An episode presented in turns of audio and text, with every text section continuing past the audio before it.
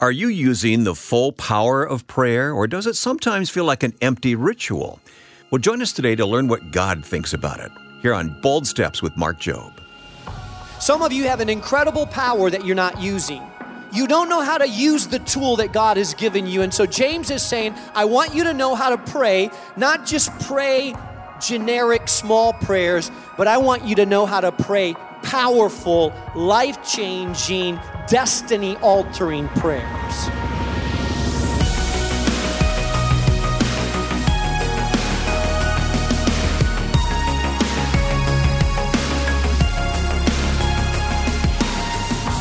And welcome to Bold Steps with Dr. Mark Jobe. Mark is president of Moody Bible Institute and he's senior pastor of New Life Community Church in Chicago. Mark, here's a, a, left field question for you. Are you handy around the house at fixing things? well, you know, I think I am. If you ask my wife, she would say, you know, stick to preaching. Um, so I do have my toolkit and yeah. I do fix things. And we all have that honey-do list, and right? we do have a honey-do list. When it comes to electrical things, though, I have to. I have some stories of uh, switches not working quite the way, the way they're supposed to. Well, the reason I ask is uh, you're going to tell us today we need the right tool to pray effectively. Yeah, exactly. You know, prayer is like that tool that is so powerful, so good, can do so much. But if we haven't learned to use it right, it sits there idly without being maximized. And I believe that there's a lot of people, including Christians that have been believers for a long time, that really have not yet learned how to use this powerful tool that we call prayer. We're in James chapter 5 again today, and this lesson is called Powerful Prayer. Let's start. Here's Mark Jobe. Sometimes you have a project, but unless you have the right tools to tackle the project, it's not going to turn out too well. A few years ago, when my daughter was about 15 years old, I got a panicked phone call and she said, Dad, I can't get into the house.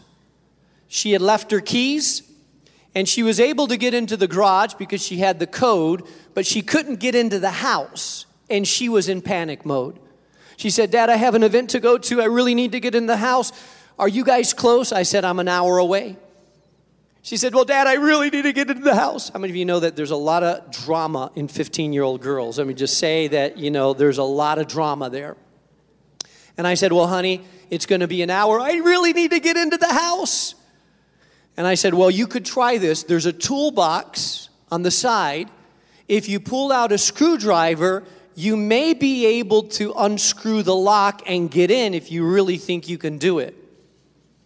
Well, I didn't hear from her, didn't hear from her. When I got back home finally and was about to enter the garage door, I noticed that the garage door had a bunch of nicks in it and marks on it, and the handle was real banged up.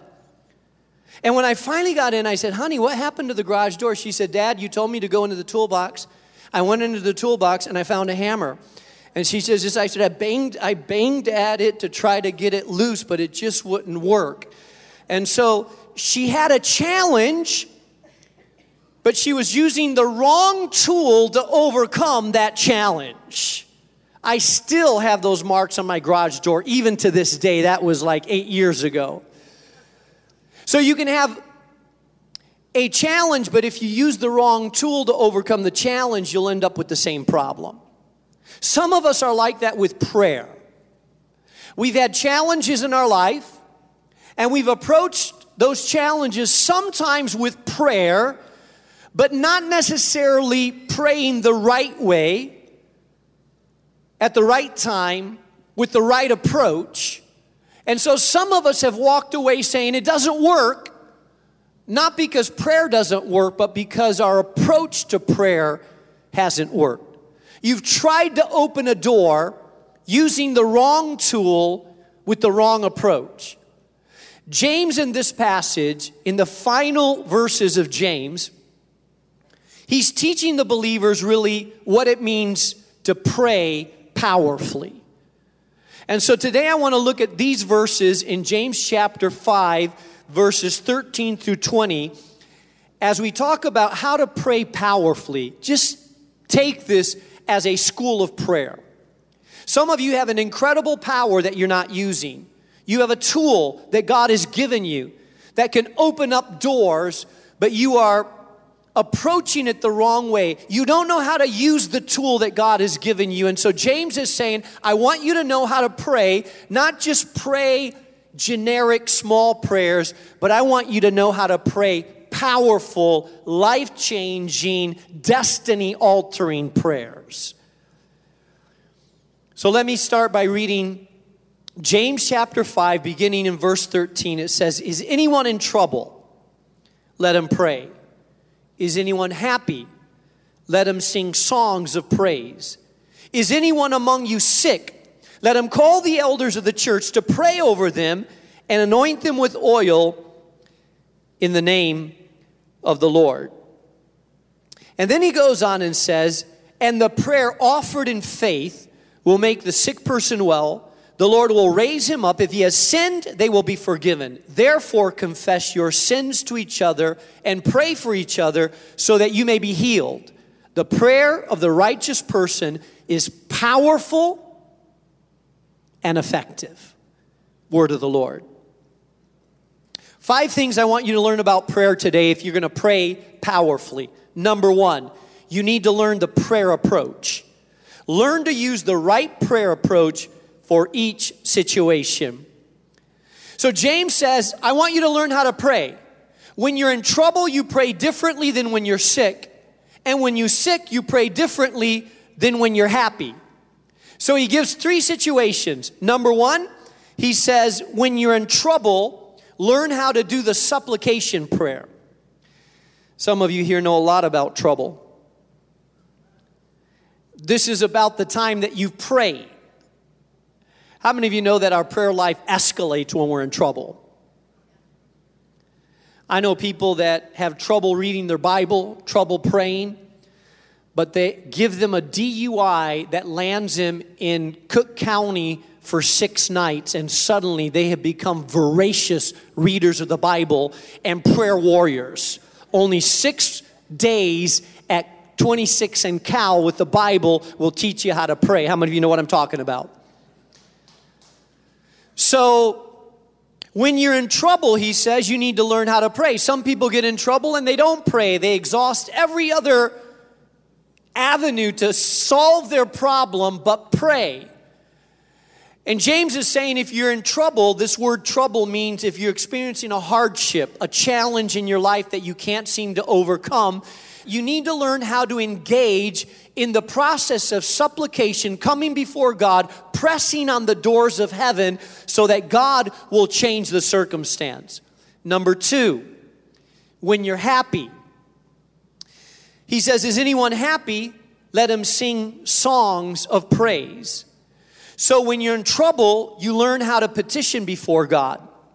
When you're happy, you learn how to praise God. The word here is let them learn how to sing songs of praise, or literally, let him make music. So, let me tell you something about that because some of us have not understood the power of praise. Praise is a form of prayer, it's just you do it by singing or by exalting who God is and what He's done. I don't know what you do when you get happy. Maybe you whistle, maybe you skip, maybe you dance. I'm not sure what you do. But the Bible says when you're happy, things go well, God answers a prayer, a door is open. He says you need to engage in the prayer of praise. You know, we highly underestimate the importance of praise. In fact, some of you here, even as you started to come to this church, you think that the first 20 minutes is optional. Come on now, I'm stepping on some toes now. Um, the first 20 minutes, because you say, well, they're just singing. Especially some men, they say, well, you know, I'm not into karaoke. I've never been a singer. I'm not like a hand raiser. I'm just, that's just not me. I'm just not like a singer. I just come and sit. So I wait till the singing is over and then I come for the preaching. Listen, the singing is not there to give you time to find a parking place in the, in the parking lot. If you really understood praise, you would realize that praise is not a prelude to the main event, but that praise is the main event. Yeah. Listen, praise is you exalting the King of Kings and the Lord of Lords. Praise is not a karaoke session. Praise is declaring that God is good. He's on the throne. He's sovereign. There's no one like unto him. Yeah. The Bible says, I want men everywhere. It says specifically men. I want men everywhere to raise their hands. You say, well, Pastor, I'm not a hand raiser. I've never gone to concerts. I, I, don't even go to Pearl Jam. I don't go. I don't raise my hand. I don't wave. I don't take candles. I just sit there. It's just not me. Well, it doesn't matter whether it's you or not. The Bible says that you are to engage in worship with all of your being. That means heart, soul, and spirit. When you raise your hands into God, what you are saying is, God, I surrender to you completely.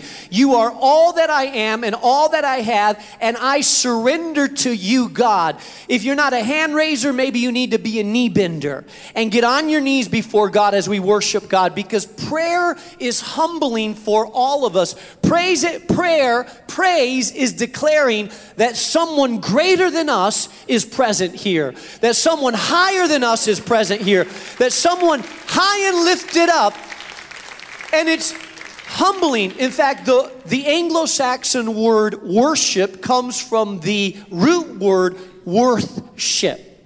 So, what worship is, is giving worth to someone that is greater than us. The Bible says that God inhabits the praise of his people.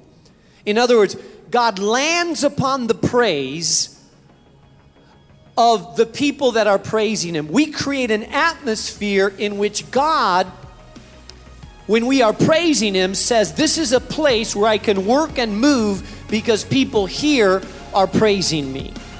And so the Bible says, when you're happy, when your soul is lifted up, then learn the power of praising God.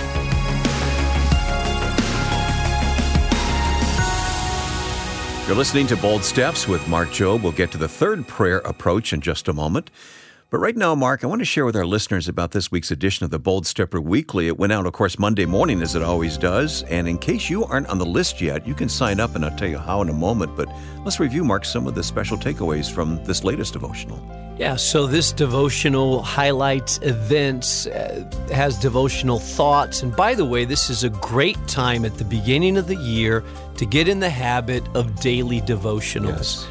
And uh, maybe this Bold Step Weekly will remind you on Monday, comes out early on Monday. Hey, every day of the week, get into the Word of God. But we highlight a few things this past time. For example, an event that we are highlighting is Founders Day. Yeah, I said Founders Day because we've moved Founders Week to October. Mm-hmm. All the audience out there are applauding because if you've been to Chicago in February, you've wondered why in the world do they do it at that time. So we've moved it to October. Hopefully, you'll be able to attend with greater weather. And um, but we also have uh, Bold Steps Minute which is an audio recording just one minute long, mm-hmm. encouraging you, giving you a power thought for the day. It's all packed in this Bold Stepper Weekly. And if you're not receiving it, just go to boldstepsradio.org. And on the left side of the page, you'll see a tab there for the Bold Stepper Weekly.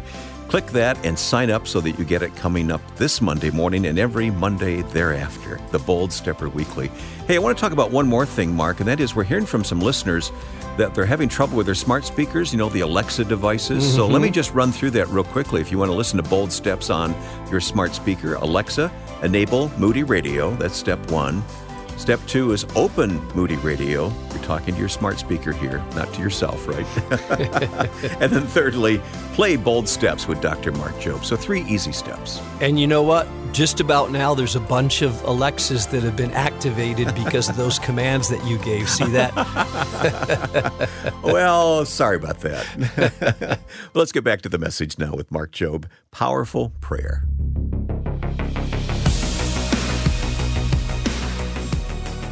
So when you're trouble, learn the power of supplication prayer. When you're happy, learn the power of praise prayer. And then when you're sick, learn the power of anointing prayer.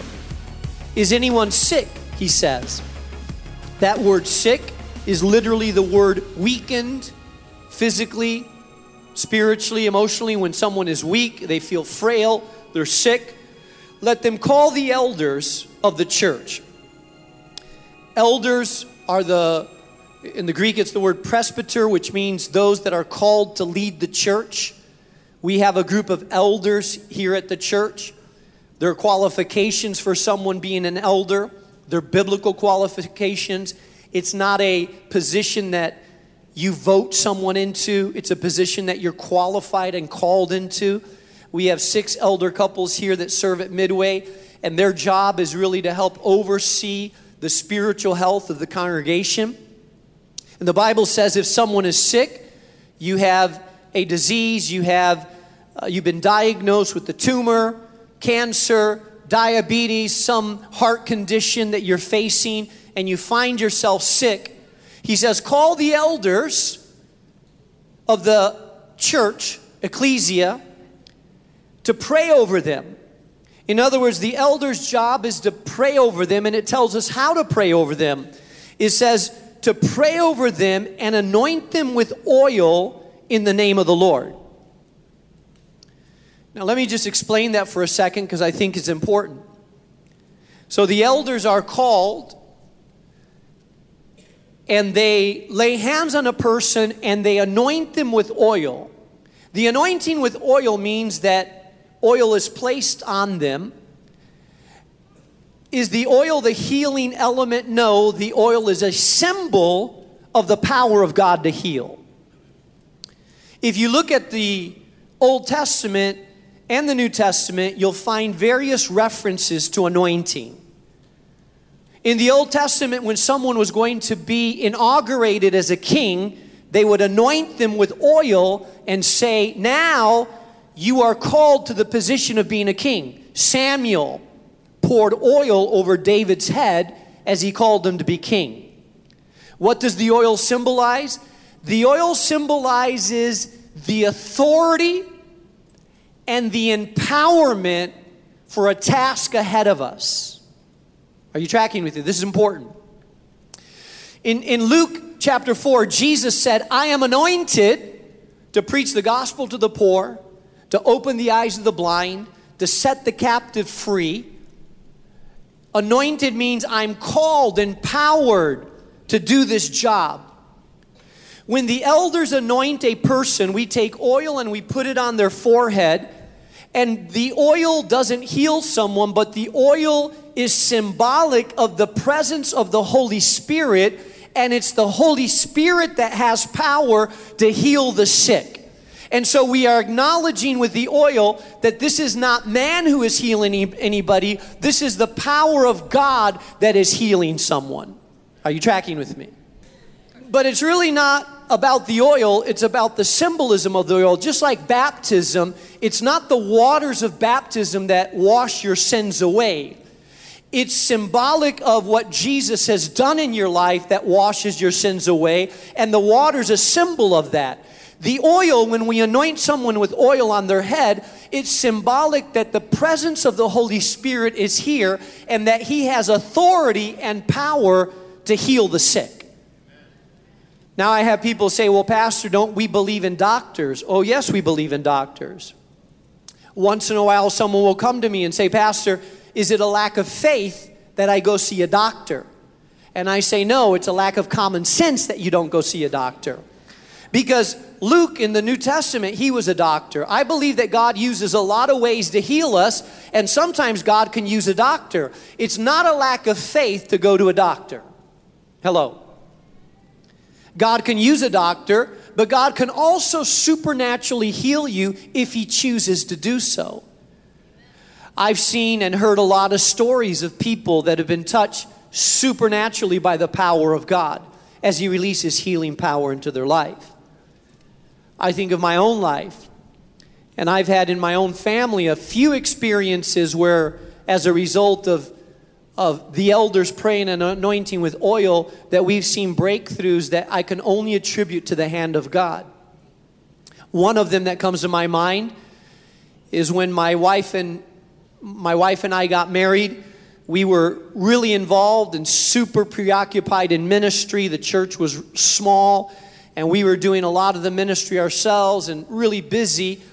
And as the church began to grow, uh, we uh, continued to be busy, but about three years into it, my wife started having a real strong desire for children. Every time someone had a baby in the congregation, she would say, I, I really, I want us to have a baby. And I said, I do too, but you know, it's in God's timing. And, uh, you know, so this increased more and no more. And we were six years into our marriage and we had no children. We were doing everything needed to produce children and having fun in the process, but no children were coming. Just thought I'd clarify that. And so finally, we went to the doctor, and the doctor said, You need to see a specialist. We went to see a specialist for the first time, and the spe- specialist said, You know, after six years and you're not pregnant, there's definitely something wrong here, and we're going to have to start to do some tests on this to see if there's a fertility problem or fertility issue. And I was like, Oh no, I, I know how this goes. I've seen couples go through fertility treatments, and it's brutal if you've ever had to go through them. And so, I, what I realized we hadn't done is we hadn't gone to the elders and asked them to pray for us. So, we went to the elder team, and my father was actually part of the elder team at the time. And we said, you know, we, we believe that God opens and closes the womb. It's been six years, and so we're asking the elders to pray for us. And so we gathered around on a Sunday morning, and they anointed my wife Dee and I with oil, and they prayed over us. Heartfelt, powerful prayer as they prayed over us, uh, an image popped to my mind as I was on my knees and they were praying for me, and I saw myself as a father holding a little baby with a lot of dark hair. Little Mexican baby, actually, with a lot of dark hair. And when I got up from that prayer, I had this sense of, I feel like God is going to answer this prayer. I, nothing had changed. I couldn't describe it, but I had this sense that God is working. And after six years, think about it. We didn't go back to the fertility doctor. We had an appointment a little, a little bit while later, but before we went there, my wife did a pregnancy test and sure enough discovered after six years, after the elders praying for us, that she was pregnant. And when that little baby girl was born, boy, did she have a lot of dark, silky hair. And I, I held her in my arms and I knew, I remembered back nine months previously, that image that I had and the people praying for us. I believe in the supernatural, powerful healing of God. I believe that God heals.